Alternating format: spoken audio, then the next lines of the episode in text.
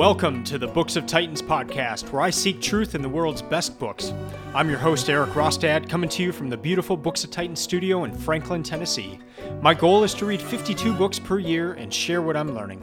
I'll talk a bit about each book, tie ideas together from a variety of genres, and share the one thing I always hope to remember from each book. Well, we made it. We made it to the end of 2021. And I do the episode I do towards the end of each year where I look back at the year and I look back at what I read. I try to pull out some of the main ideas, some of the main takeaways, and some of the overarching ideas from that list. And that's what I'm going to do in this episode. And it's going to cover my 2021 reading list. Well, this was a fun year. Uh, I, I did something different this year. And what I did is instead of choosing 52 books that I really wanted to read, I chose fewer books, but I chose books that were all part of a series. And so the majority of what I'm going to go through in this episode are they're, they're books that were part of a series of books, and that could be a fiction series, it could be a nonfiction series, and that was my main focus of this year, and mainly because if when I tried it, when I would try to do those years of reading 52 books per year, uh, it was hard to fit in some of these series, especially the series that were huge books and multiple huge books, and so I just had never gotten around to these books, but they were books that I, I really wanted to read, and so I, I finally just decided I'm going to take one year and and not go for the 52 books, but but just make it a point to go through these these series that I've been wanting to read for a long time. And that's what I did did. I got through a lot of series that has have been on my list for a long time and I'm really glad I did. I'm I'm glad I took the year. I also didn't get through some of the series I wanted to get through, but uh, it it was a overall a great year of reading. So I'm going to go through. I'm going to go through some of the stats, uh, the the nerdy stuff, and then also just go through in order uh, the the series that I read this year. So I I started out. I I had. Uh, in my mind, I guess I, I was going for 39 books, and I ended up reading 43. And of those 43, there were 16,715 pages. And I mentioned that because that that's a key part of, of what I'm doing in the sense of I, I add all the pages together that I want to read in a year, and then I divide them by the number of, of days in the year. And that tells me around what I need to be reading each day. So some days are I'll, I'll get through that number of pages, some days I'll get more, some days I'll get a lot, a lot less. Uh, but I averaged 46 pages per day this year. Uh, some of the books are short where you fly through. Some of them were, were long where it would take take quite a while to get through just a single page. So uh, average of 46, and that got me through 43 of these books. So I'm just going to go in order. Um, the from where I started and and kind of take a few breaks in this episode, but uh, just start with my first series, which was the Chronicles of Narnia. Now, when I was a child, I received the set, and I I received the set that I actually read. And uh, as part of this episode, I have the books sitting right next to me here on my desk, and, and so I pick them up. Uh, I look at them, and that helps me me to remember the books. But as I pick up this series of seven books of the Chronicles of Narnia, this is my set from childhood. This is my set that I remember reading by Fish Tank Light I didn't get very far in the series, but I do remember reading The Lion, the Witch, and the Wardrobe, and I would, I would, my parents thought I was sleeping, and I would uh, turn on my fish tank light, and I would, would, would try to read some of these books. So this is the very same set, but the very first time that I made it through all seven of these books. Uh, C.S. Lewis is my favorite author, and the fact that I had never made it through this series really bugged me. So I, I, wanted to remedy that, and I did this year, and I'm so thankful I did. My favorite of the of the seven books was The Magician's Nephew. It kind of gives the origin story of of Narnia, and some some sets actually have that uh, as the first book, I believe, or or in the first set of books. Uh, whereas in the set that that I had, it was book number six, right before the final book of the last battle. But the magician's mef- nephew was just it was it was magical. I mean, the whole series was magical, but that that book in particular was uh, just breathtaking. And so I, I, enjoyed the series as a whole. Uh, my my daughter is listening to them, uh, and and she loves them. So it was it was fun to to be able to to do that almost uh, around the same time and to discuss them with with my daughter. So that was series number one. After that, I started in on the Robert Caro series, The Years of Lyndon Johnson. And this is a four book series and with a fifth book on the way. And the the funny thing that Robert Caro says about this book is uh, he's working on the fifth of a three book series. In in saying that, he he may he means that he only expected this to be three books at most about Lyndon Johnson, but as as you start to see and and when you read these series these books by Robert Caro, you see that he digs deep and he goes deep into into the life of Lyndon Johnson, but not just the life of Lyndon Johnson. He goes into American history. He goes into geography. He goes into politics. And so you get a you get just an incredible view into the time in in in, in really the years of Lyndon Johnson. But it, I, I would get comments all the time while I was reading these because I'm, I'm posting. Uh, it, it, took a long time to read these, and and I would post throughout it, and people say, why, why, are you spending so much time with this this person that is despicable in, in Lyndon Johnson? What you know, why why are you doing this? And I, w- I would always respond in in saying that, well, it's not just about Lyndon Johnson. It, it's it's about so much more. And these these books are these are my favorite books that I read this year, and and I would say the most impactful books in in this sense that I, I just I can't stop thinking about them they just they're constantly in my head and I, I know a lot of that has to do with with Robert Caro's writing, with the the method that he uses to research and to dig deep, but he also brings up these timeless questions. And the one that stuck out the most to me was means versus ends. And do the ends justify? Does the end justify the means to get to that end? And Robert uh, uh, sorry, Lyndon Johnson's life is just a case study of that question, and over and over and over again. Was it worth it? Were the good things that happened were they worth the bad? Were the end did the end justify the means? And man, it just that that question becomes so nuanced as as you read this set of books, and it was just fantastic. My favorite of the four was the second one the years of Lyndon Johnson. It's actually the shortest one, and it just it, it is so impactful and, and it reads like a, an action film. Like I, I could see that becoming an, an action film. And so if if you want to start on, you can start on any of the four um, it, you don't have to like start at the first one, although I, I, I would highly recommend that you do, and, and you set aside a, period of your life to, to just go through these books. But if you if you can't, if you only just want to read one, I, w- I would do the Years of Lyndon Johnson because it's the shortest and it's just straight action the entire time. Um, the first book is The Path to Power. That's the early years of Lyndon Johnson. And Robert Caro said that he only expected to write two chapter or yeah, two chapters about the early life of Lyndon Johnson. But the dig, the deeper he dug, he he there was so much gold there, but so much that told you about the LBJ that was president. And by by reading and learning about him at this young age, the, the man didn't change and that was just the fascinating thing. Like you're reading about this man, and this is the same man that was president, and not a whole lot changed. And so, if people had actually dug in at that point while he was alive and while he was running for president, or he was vice president with with Kennedy, but like before that, he he was running for senate. Like if they had dug deep into his life before that, they would have seen a lot of things, and that's what Robert Caro did. So this this series impacted me so so much that I then decided to add a couple books to this year's reading list. Uh, something that I usually don't do, but I became so enamored with with Robert Caro that I decided to add his other big book, The Power Broker, and then also his book called Working, which is which is about his writing style and, and how he does research and interviewing and that was fascinating and and just got gave a lot of insight into how these books came about. And then the power broker is about robert moses who was a kind of a master builder in the city of, of new york and in the state of new york as well. And this man was never elected to, to power. He was never elected in any vote yet he had more power than the mayor and the governor. And how did that happen? And so that that that's that book explores that question in total, the LBJ series took me 120 hours and 35 minutes. That took me longer than the Bible. The Bible took me 105 hours when I read that last year. So that's it. It it it's work. It, it it'll take you a long time to get through it, but it it was worth it. And and I didn't. There was no sense of it dragging on.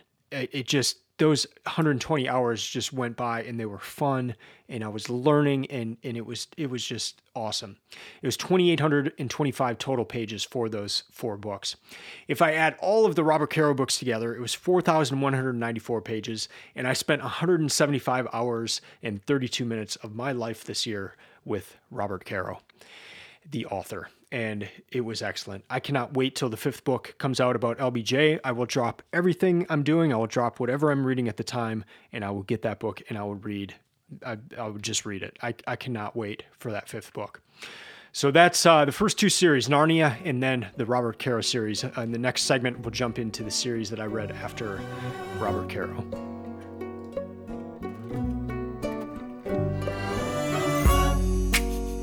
So, continuing on here, the next series was The Lord of the Rings. And I started off with The Hobbit, and then I read three books from the Lord of the Rings trilogy. And as I mentioned before, as I'm telling you about these books, I am holding them in my hand, and, and I love this. And the version of The Hobbit I have is one that I purchased 21 years ago at Oxford, uh, where I studied for a summer, and I bought it at Waterstones in Oxford, August 15th, 2000. I have that written in the front of the book. And so I started with The Hobbit, and didn't like it. And I I just I, I knew going in. I've tried this before. I've tried the first book of The Lord of the Rings and I I could just I never could get into it. And that's just kind of in general for me. Uh, fantasy books, fantasy movies, uh, uh, that whole genre, I, I, I can't do it. I, I just never really enjoyed it. And so I started with The Hobbit this year and did not enjoy it but really wanted to. I, I really wanted to enjoy these books. And so I mentioned that on, on social media as I was reading this book. And a friend of mine responded back and he said, You know, you should try to read it as if it was true. And so I did that. I, I was I was almost going to just stop and, and go on to the next series. But I decided to take the first book of the Lord of the Rings series, The Fellowship of the Ring, and I decided to do, to do that very thing, to read it as if it was true. And so the, the series I have now that I'm holding is a three book series that I purchased at Landmark Booksellers here in Franklin, Tennessee. And the versions I got have these beautiful fold out maps in the back. And it actually, you take them out of the book and, and, and I would, I would, um, just fold these, I unfold these maps as I was, as I was reading these, these books. So I'd have this huge map in front of me and so I, I just read it as if it was true, like this was an actual location, that these were actual people, and it changed everything. I, I loved the first book of the Fellowship of the Rings after not liking The Hobbit. And then that just started me on on really enjoying the whole the whole series. And so I'm so glad I did that and, and, and it taught me something and it and it's helped me read other books this year as well. Is if I'm having trouble with a book, I, I if I read it as if, if it, as if it was true, it, it will help me. And I think part of that is just I, I would view these books as being meaningless in the sense of I'm, I'm reading about a world that doesn't exist. I'm reading about characters that don't exist. Why? I mean, I could be reading a book about Churchill, and and then that would help me understand other parts of World War II and other parts of British history, and it would it would tie into all these different things. So why read a fantasy series? And I, I think it answered I got I got that question answered this year by by reading this series. And I'm I'm so glad I did. And and I think just immersing yourself in this world it, it actually helps you to see things you wouldn't normally see uh, to see things that that you could never get out of a fic, uh, nonfiction book uh, about history. Like this, this kind of digs deeper and, and, it reaches deeper inside of you because your your guard is down, and you're not just expecting a series of facts, but you're you're engaged in the story. You're engaged with the characters, and so I, I had a great experience with the, the the Lord of the Rings trilogy this year. This the the trilogy plus uh, the Hobbit took me 49 hours and 20 minutes total and that was of 1451 pages, and it was uh, it was delightful. After, after the Hobbit, I, I kind of should probably go back and read the Hobbit now as well with this this different mindset of of reading. So after that series, I did a three book series by my pastor here in Franklin, Tennessee, Russ Ramsey, and he read he wrote a series of books called Retelling the Story series. And the first of those is The Advent of the Lamb of God, and this book is is a good one to read in the month of December, right before Christmas, because it, it has 25 chapters, so you could do a chapter a day through the through the 25th but it, it goes through 25 different parts of the bible and, and kind of weaves a narrative arc through all of these stories. So that, that was the first one the advent of the lamb of god. The second one is the passion of the king of glory. And this one goes through the gospel of john. And this one is let me see how many chapters this one was. Yeah 40 so this this is a good one for uh, lent. And uh, but going deep, kind of digging deep into the stories of, of the Gospel of John. And it's fun uh, with with Russ being my pastor to, to hear some. He'll reference a lot of these stories in the way that he wrote about them, and there's just some some really poignant things that he points out of uh, in in these stories. Uh, one one being just digging deep into into the alabaster jar in the the perfume that was put on Jesus eh, the week of his of his death, and that that perfume would have been so strong that it it would have lasted through that entire week, the the Passion Week. Um, soldiers beating Jesus would have would have smelled this, and and only royalty, only kings would have worn uh, had this fragrance on them. And here it would have been on Jesus as he's being executed, and through that that entire week that that strong would have been so smell and it, it, would have caused people to say why why is this man who's being executed why does he smell like a king and so just stuff like that that that that I'd never thought about, uh, but it's just such a, a neat kind of digging into to some of these stories. And then the last book of the series is called "The Mission of the Body of Christ," and this one digs into the the chapters of Acts. And so there are 28 chapters in the in the book of Acts, but uh, there's 31 chapters in this book. So this is a good one, just you know, to kind of pick up at any any month and go through day by day. Uh, I, I wanted to go through the the um, Advent of the Lamb of God with my kids this year, and then just life got busy and I didn't do it. But I, I do hope to do that at some point, um, and maybe pick up these other ones at, at other times because they they're nice to just you know a few few pages each chapter to to go through. So that was the the retelling the story series by by Russ Ramsey. And those three books took 17 hours and 48 minutes to get through. After that, I kind of jumped around a little, so I'll, I'll, I'll I'll do a series now that I called out of series books. That these were not a part of a series, but uh, just were books that I wanted to read, and then I'll get into the next series after that. So the first of these was the New Testament, and and I uh, read through the entire Bible last year for the for the first time in my life, where I just read straight through. And this year, I, I wanted to uh, just read the New Testament, but I wanted to read a specific version of it, and it's and it's the Biblio Bibliotheca version. And um, neat story behind this. If you're if you're interested, if if I remember, I'll I'll put it in the show notes. But um, there, a gentleman just saw a need for a Bible that did not have all the the the verses notated, but just one that read more like like a book. And if you pick up almost any Bible, they they have the same format. There, there's two columns on each page, uh, very thin paper, and and then just chapter and verse references all over the place. Like it, it almost looks like you're reading an, an, encyclopedia instead of a book. And so what he wanted to do is just strip all of that away, have a single column on each page, no verse references, no chapter references, uh, and and then he just beautifully designed these books. Like the the font is incredible, uh, and and then he split it up into five books as opposed to just having one one book of the of the the entire Bible with really thin paper.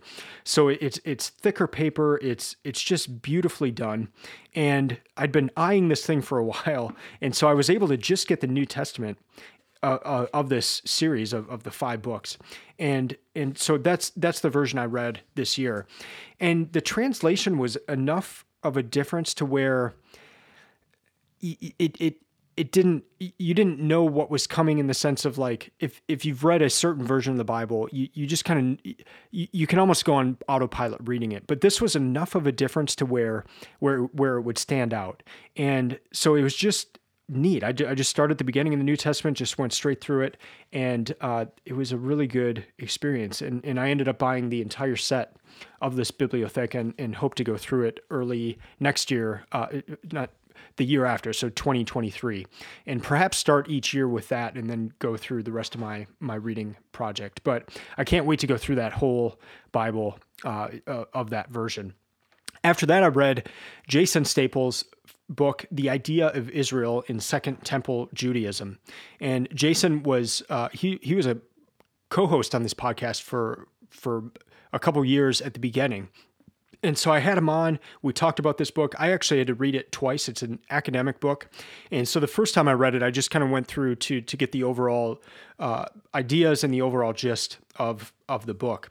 And so what Jason does here is he looks at when when the term Israel was used in Second Temple Judaism. What what did it mean? In in Second Temple Judaism, is the time where uh, where the the Jewish exiles have returned from their exile, and it's from then until the temple is destroyed in 70 AD. So it, it ends up being the time when Jesus is alive, when Paul is alive. And so it becomes very important to understand when Paul's writing about Israel or about Jews or about Hebrews, what, what does he mean by those terms? And the whole thing started for Jason here when he was reading Jeremiah. And there's this talk of, of what Israel is going to be, this restoration of, of Israel. But to that audience, there there is no Israel at this time. Israel had been destroyed. So what in the world is the author? What what in the world is Jeremiah talking about? And so that's that's what what what Jason goes through in this book and he goes through all these ancient texts. He goes through Josephus, the Dead Sea Scrolls, uh, Philo, Philo. I, I don't don't know how to pronounce it, but he he reads his his and, and he finds that these terms were used in a very specific manner. And so when the ancient authors would say use the term Israel, it meant a very specific thing. If they were using the term Jew, it meant a specific thing. And how that kind of got hijacked in recent scholarship and we're not using the terms in, in the same way that they that they were meant to be used and it has huge implications for how we understand uh, a lot of what is is in the Bible and and what is written about at that time. So fascinating book. Jason has another one coming up that that kind of uh, digs in deeper to when Paul is using these terms. Then what what does what does Paul mean? Um, so can't wait to read that one. I think that one's coming out. Uh, either late next year or in in in 2023. So another one is Lost in Thought by Zena Hitz, and this is it's the tagline on it is the hidden pleasures of an intellectual life. And this was just kind of a delightful book to to read through on the pleasures of of reading and the pleasures of thinking and and digging deep and searching hard for truth and not being satisfied with with just easy answers, but but really desiring to dig deep. So, kind of a preaching to the choir uh, in in wanting to read this, but uh, it was it was a fun, delightful book. After that, I read uh, the the Second Mountain by David Brooks. Uh, David Brooks, I've I in college I read him a lot because uh, for one of my classes I had to read the New York Times, and so I just would start reading his columns and then got some of his books and and enjoyed reading them. And then I just did not read them for for many years. And I heard him recently in a podcast, and he shared his spiritual quest as of of late, and it, it was fascinating. And and the way he spoke about it, I it was just I, I really enjoyed it. And so he talked about this book a little bit in that podcast episode, and so it made me want to to read it. So both Lost in Thought and The Second Mountain were uh, late additions to the reading list. They I actually inserted them in. They were not part of the original list.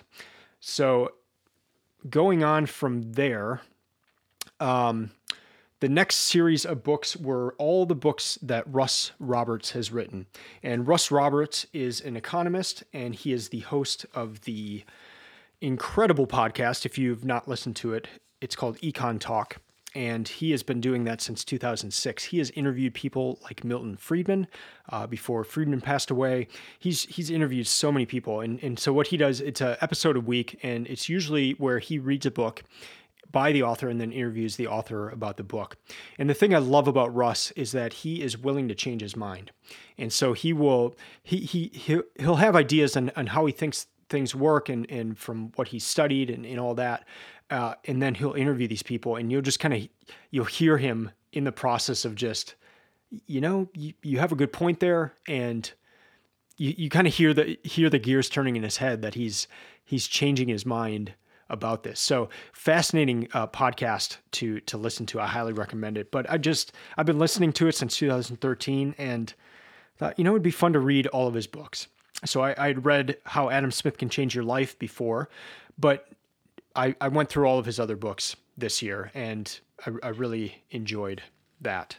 So that was the the series after that. Well, the series I had after that was the Civil War series by Shelby Foote. Uh, it's called The Civil War A Narrative.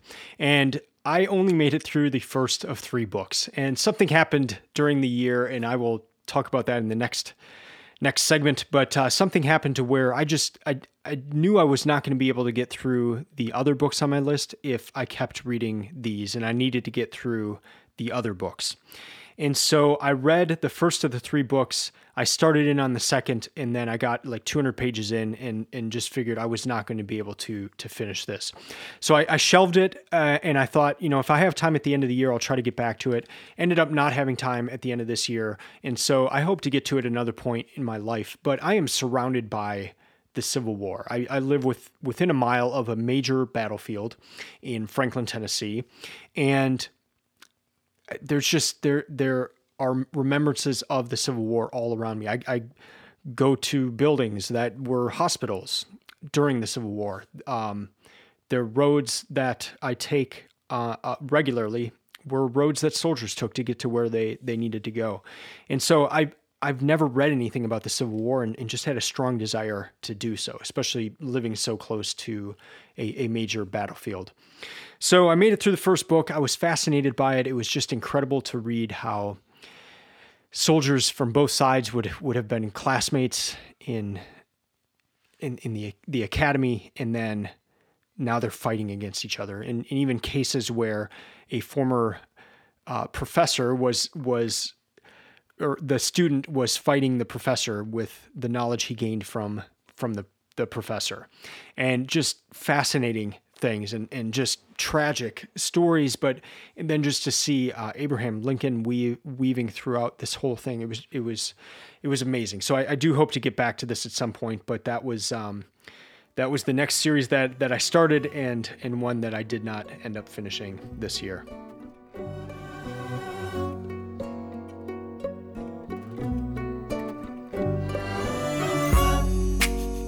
All right, the next series was Harry Potter, and I had never read it. I had wanted to. I'd started the first book once, I believe, and uh, just didn't get very far. Again, I think it had a lot to do with that. Um, that just I didn't like fantasy books. I didn't like uh, th- that genre, and so I, I, couldn't get into it. But uh, reading it as if it was true, that changed everything for this series as well. And this was 4,100 total pages. It took me 77 hours and 36 minutes to get through all of the Harry Potter books. But it was a delight. And the thing that, that stood out to me the most about this series was just her, the author's, uh, J.K. Rowling, her creativity in this. And to come up with this world, but just. Uh, uh yeah, how how everything came together, and I I don't even know how you plan for that. Like that long of a series of books, and for things to weave in and out, and for it to all come together, it, it's just an incredible feat, and a, a really a, a delightful read with some incredible lessons throughout the series. So a lot of fun. I, I do hope to to watch the movies at some point. Uh, but my first experience with Harry Potter, I, I really enjoyed it. So after that, I came to, well, I was invited to a conference, and it's called the Liberty Fund Conference, and it came with a hefty reading list. And so that's one reason I stopped the uh, Civil War series because I knew that to in order to to to read and and to to dig in deep to these books. I, I, wanted to dig in deep before I attended this conference to to discuss the books, and so I I made sure that I left enough time to to read as much of these books as I could, and and you you didn't have to read the the full set of of books. Uh, but you did have to read one of them for sure. And then a lot of the discussion was based off that. And then there were different se- sections of the other books. But I, I wanted to read these other books as well. So I, I took the time to to get through most of them. And so the main book of this series was Dangerous Liaisons. And this is the all the discussions were were centered around that book. And so that's the first one I read and it was it was incredible. I, I, would say that that was the biggest surprise book for me this year. I just I had never heard of it, and um, I I just probably never would have ever picked this book up, and it it was incredible. It's called an, an epistolary novel, which means it's just based off of letters, and so you're seeing what's happening. You're, you're getting a glimpse into the story through letters back and forth between a variety of people some people have the most evil intentions you can imagine, and other people are kind of these naive young people, and and you see what happens when these two worlds clash, but you see the same event through different eyes because you're seeing these letters back and forth between the the, the different variety of, of characters. So it's just a fascinating way to to to read a novel because it's it's just letters. And so you're seeing all these things come together through through a series of letters. And and then uh, attending this conference and discussing this book in, in deep in, in great detail you just saw the depths of of, of the book. And it, it was written by a general like it or, um, or someone high up in the in the army of France in the 1700s and, and early 1800s and and this book is said to have have been one of the causes of the French Revolution because it showed the the elite in in just a, a horrible manner. Like uh, this is what the elites are doing. This is we don't this is awful. Like and and so because of that they they there's thoughts that that this book is is uh, one of the reasons for the French Revolution. After the French Revolution uh, the author joined Napoleon's army. So he made it potentially being one of the causes of the French Revolution, made it through that, and then uh, get gets in Napoleon's army later on. And while he's doing all this, while he's a uh, um, in in the army, he's he's writing just this brilliant novel. So there's just so many layers, so many. Um, so many things that were interesting about this book, and then kind of looking at at it from different vantage points. Um, what a woman's life would have been been like during this time, uh, and just different different ways of approaching it was was fascinating. And so this was this was the biggest surprise on my list this year. So that that was a novel. Uh, two other books for the conference were more of political, or uh, not political, but um, moral philosophy books. And so the first one of those was The Theory of Moral Sentiments by Adam Smith, and the other one was Essays by David Hume. And the essays are moral, political, and literary essays. So I made it through The Theory of Moral Sentiments. I did not make it through Essays by David Hume. I, I, I got a certain way. Uh, amount of the way in, uh, but I'm going to shelve that book and and read that later on in in my life. But uh, I saw it. So the next book then was the Theory of Moral Sentiments by by Adam Smith. And what's great is uh, I I told you about that book by Russ Roberts, uh, How Adam Smith Can Change Your Life, and I read that earlier this year. I also read that earlier for this reading project, and uh, that is about the theory of moral sentiments.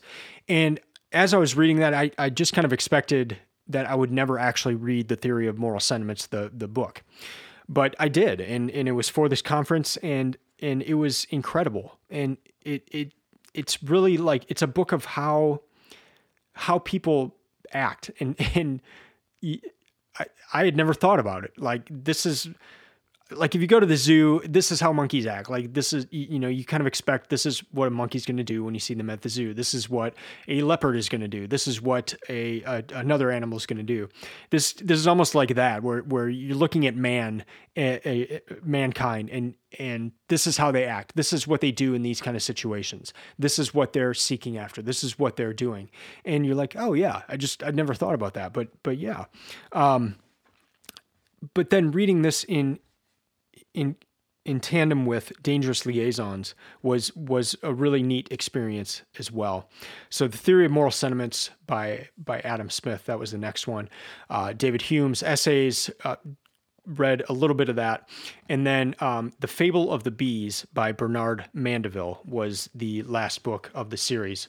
So with the Fable of the Bees, this starts off eh, with a fable, and the fable is is relatively short and it it rhymes and it tells of this beehive and all the different parts of life in a beehive and how the vices actually keep the whole thing going. So people's personal vices actually lead to a lot of industry and different things like like that and and and then there's a part of the fable where they try to get rid of all the vice and then you see what it does to to the to the society. So it's a really it, it, it's just a interesting look. And and the subtitle of the book is of private vices public benefits. So the public ben- benefits that come from other people's vices. And that could be in the form of of money uh you know somebody's vice is paying someone else's um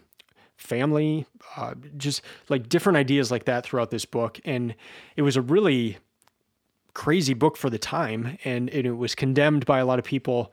But uh, but to to read it, and then also again to read it in in in tandem with Dangerous Liaisons and, and Theory of Moral Sentiments was was interesting. Uh, Adam Smith actually references the Fable of the Bees in Theory of Moral Moral Sentiments, and um, had spent a lot of time reading Mandeville. So the the other really interesting thing about Mandeville was was to see the ideas that Adam Smith has. You see them in Mandeville, and Mandeville was um, almost 50 years before Adam Smith. So here, here I'm thinking, oh, Adam Smith, what a what a genius! He's come up with all these ideas, whether it's um, his economic ideas or the theory of moral sentiments, more on the on the the moral philosophy side of things. But uh, you see, you see a lot of these ideas uh, 50 years before he he wrote wrote about them, and, and even in, in very similar language that that we mostly attribute to to Adam Smith. Uh, it's it shows up in this this fable of the bees. So start so the fable of the bees. It starts off with with this fable, but then he goes in to this extensive. Uh, description of what's happening in the fable of the bees, and and then that becomes more of a, a political I keep saying political. It becomes more, more of a, a, a, moral philosophy book in that sense, where he's describing what happens in in the fable. So very interesting book. Uh, glad I read all those, but that was a series that I, I put together and called the Liberty Fund Conference series of books. Then I I just closed out the year with with three three other books, and these were late editions. And so I'll, I'll go through these quickly here. The the first of the three was Atomic Habits by James Clear. This is one I just see pop up all the time. Uh, a lot of people have read it, and I, I, I love these kind of books because there there are there's uh, ideas throughout and ideas that can really help you in being more productive or just starting good habits. And I figure if I can just get one idea from this book, if I can just implement one idea, that can have a huge impact on my life. And that that's kind of the, the idea of this book. Like small changes can lead to bigger changes, but like starting small and uh, a slight increase or a slight change in direction each day, just a slight one, can can have compounding effects. And so he ties together these these habits with compound interest. And it may not seem like a lot each day, like you're just doing this little tiny thing, but it can add up and then not just add up, but exponentially add up to where your your life is on a completely completely different direction or a different trajectory based on these small, seemingly small things that happen.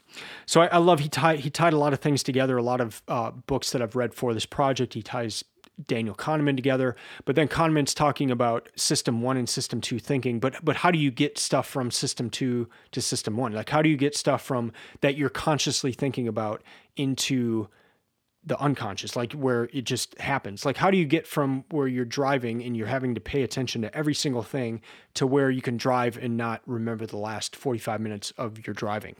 How how does one get to that in in in common things in your life? Like, and how do you get to that in habits? That's what this book explores, and. I, I got some great ideas. I, I, I guess probably the, the one that sticks out the most is to not start with a goal, it, it, you know, especially thinking about New Year's resolutions and, and that sort of thing, but not to start with those, but to to start with with thinking of it more from an identity vantage point of who who do I want to become. Uh, if I if I say oh, I'm I'm going to start exercising, and and my goal is to to join the gym and and and to to exercise throughout the year. That's that's not the right starting point. The right starting point is is I want to become a runner or I want to I, you, you think about the identity that you want to have. I, I want to become a reader. I want to become this and and that's the starting point so you're you're you're wrapping your identity on it and and not just i have this cra- i have this weird goal that i i hope i can grasp at some point in the future by uh, by by identifying the identity aspect of it. It sets more of a tra- trajectory of okay this is this is where i want to be. And i know that these daily habits these daily things that i do are leading either towards or away from that that direction uh, that that end identity next up the god of the garden by andrew peterson this is the second of the final three books Andrew Peterson is a local author, artist, singer songwriter, and gardener. And this book is the tagline Thoughts on Creation, Culture, and the Kingdom. I work at, at, Landmark Booksellers. I'm the, the business manager at the at the bookstore there. And this year we had Andrew come in and he signed copies of this book and then we we sold those signed copies. And I was there when he came in and he's just such a a, a genuine person and uh, I also, with my family, went and saw him at the Behold the Lamb of God concert. It's a, it's a yearly Christian uh, Christmas concert that he does, and he does it at the Ryman Auditorium here in in Nashville. And it, it was my it was our first time going to the concert. It was the first time uh, we took our daughters to the Ryman. Uh, they're they're they're young, and so this is the first time that we saw a concert, uh, the whole family together at the Ryman, and it was so good and I, I, hope we can go to it every year. But but Andrew Peterson's been doing this this Christmas concert for the last 20 plus years. He wrote he wrote all this music, and they they go through just it, and it's just, it tells the story of of the Christmas story and, and and of the Bible, and it's put to music and it's just well done and it's beautiful. And so I, I got to see that, got to meet Andrew when he, he came in to sign the books, and then uh, was able to read this book at the end of this year. And it was it was so good. Uh, he he he goes in, he he looks back at his life and kind of looks at it through different trees that were that he came across and trees from his childhood and trees from different places that he's lived and trees that he's planted. He he has uh, land now where he's he's planted planted trees, and then ties it together with with trees in the Bible and, and how they're spoken of in the Bible. And it was such a good book, and and it was it was so honest and he just the way he went into his his early life and shared heartache and um, highs and lows uh, it, yeah it was it was just such a a good book for the soul and one that helps you i guess look up and and look look at the the things around you. Look at the trees around you. And, and he he he's a man who travels all over. And, and he said it's easy to get this mindset that other places are are better but just look around where you are where you live right now. And and even something as simple as a tree it's not simple and you could spend your whole life studying that and and digging in deep to it and and, and observing it and this this book I, I, this was just a fantastic and, and delightful read. Last book of the year was called Watermark by Joseph Brodsky, and it it was a winner of the Nobel Prize in Literature, and he he kind of just narrates his life for a while as he's in Venice, Italy, and it really makes you want to to be there. And it was great writing. It, it, actually, a listener of the podcast um, emailed me and, and, and, suggested this book, and so I picked it up uh, kind of last minute. It was a short book, and, and thought I would just kind of fit it in at the end of the year. So that was all the books that I ended up reading for the the project this year. I, I did fit in the the Christmas Carol at the end by by uh, Charles Dickens as well, and that was a very fun book to read. But that those were the the 43 books that I I got through this year. It was so much fun. I'm glad I did the series. Next year, I'm back to doing individual books, but I'm also making a big shift next year in my 2022 reading list.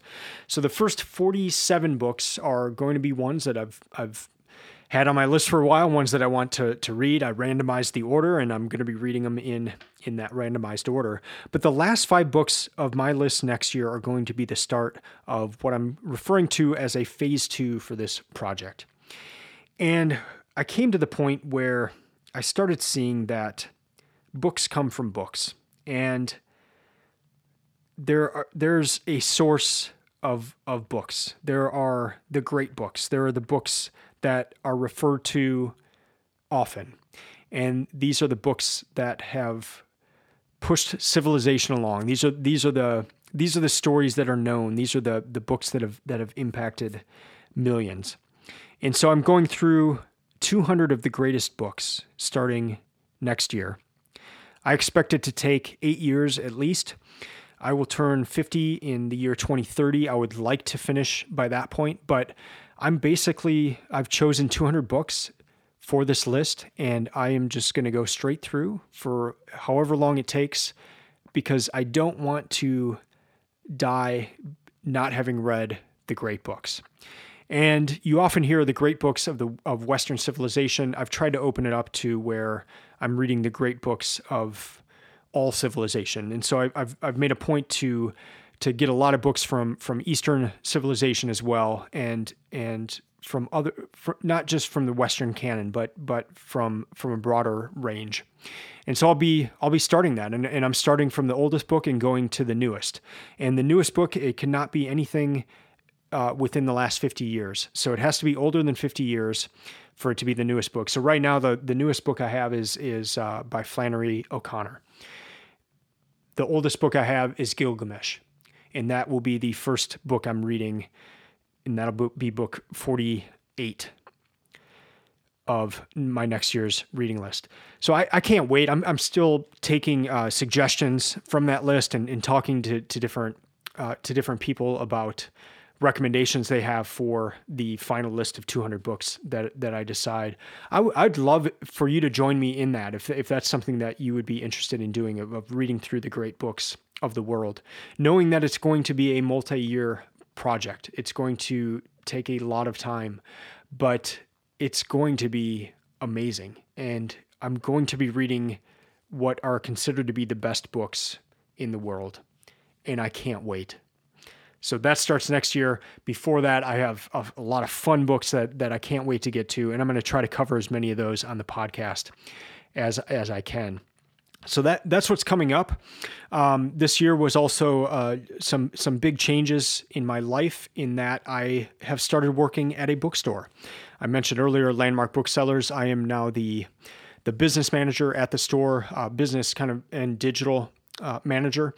And so I've been doing their website for for the past three years, but uh, the the role has expanded, and now I'm I'm overseeing the the business side of things, which fits in well with my what I studied in school. I, I studied business, so um, I'm finally getting to use that uh, that business degree, and it's it's just been a joy. Uh, we have a store manager there, and um, she she does an excellent job, and and we're just with the staff we're we're working to to to make this a, a wonderful bookstore and and one that that has a, a wide variety of of books and I, have got a section we call smart thinking that is a lot of the books from this books of titans project and so I, I, I do hope that if you're in town you'll you'll stop by to landmark booksellers. And I hope to, to integrate this project more and more with the bookstore as well, to where uh, hopefully we can offer good good deals on on some of the books that I'm reading. So if you are interested in reading along, you can order directly from the bookstore. Um, and, and yeah, just kind of to try to, to integrate better with with uh, the bookstore going forward. So that's going to do it for this episode. Thank you for listening. Uh, 2021 was was a a just a wonderful and fun year of reading. I can't wait until the next year. If you're unfamiliar with this project, I'm thinking about the books that that I want to be reading. Uh, many years in advance, and especially with the great books coming up, I, I know what I'm reading for the next eight years. Uh, I, I know the order I'm reading them in and and everything, and that can be limiting, but it can also be freeing because these these are books that I want to read. And if I if I don't do this, if I don't set a plan to to read through these, I, I may never get to. And and I don't want to not get to these books.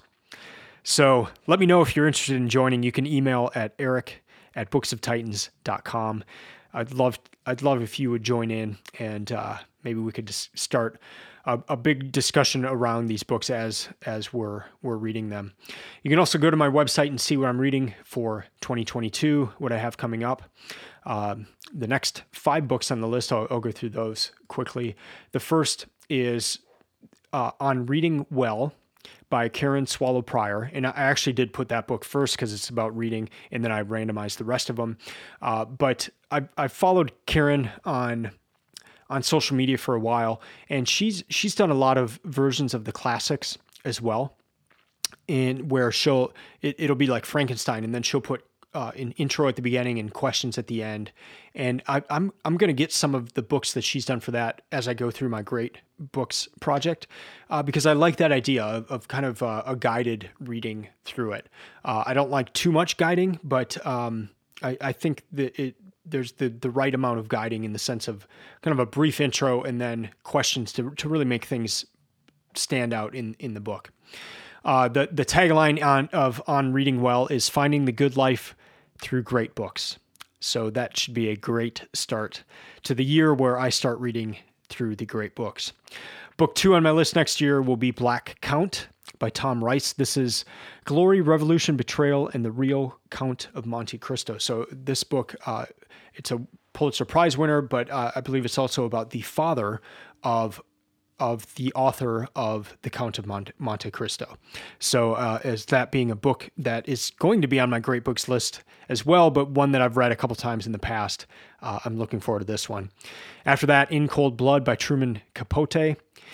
The fourth book, the SHIT, They Never Taught You. This is uh, some other uh, two two gentlemen who have a book podcast as well, and they put this book together of kind of key points from another a number of the books that they've read. So I'm really looking forward to, to going through this one uh, because they are book lovers and and just to see what they they say and what they pulled out of different books. The fifth book, the last one I'll highlight here uh, for the start of next year, is Amusing Ourselves to Death by Neil Postman. That should be a timely read, and I'm looking forward to that. That'll do it. Thanks for listening, and we'll see you in a couple weeks. Keep reading, keep listening, and keep thinking. I'm out.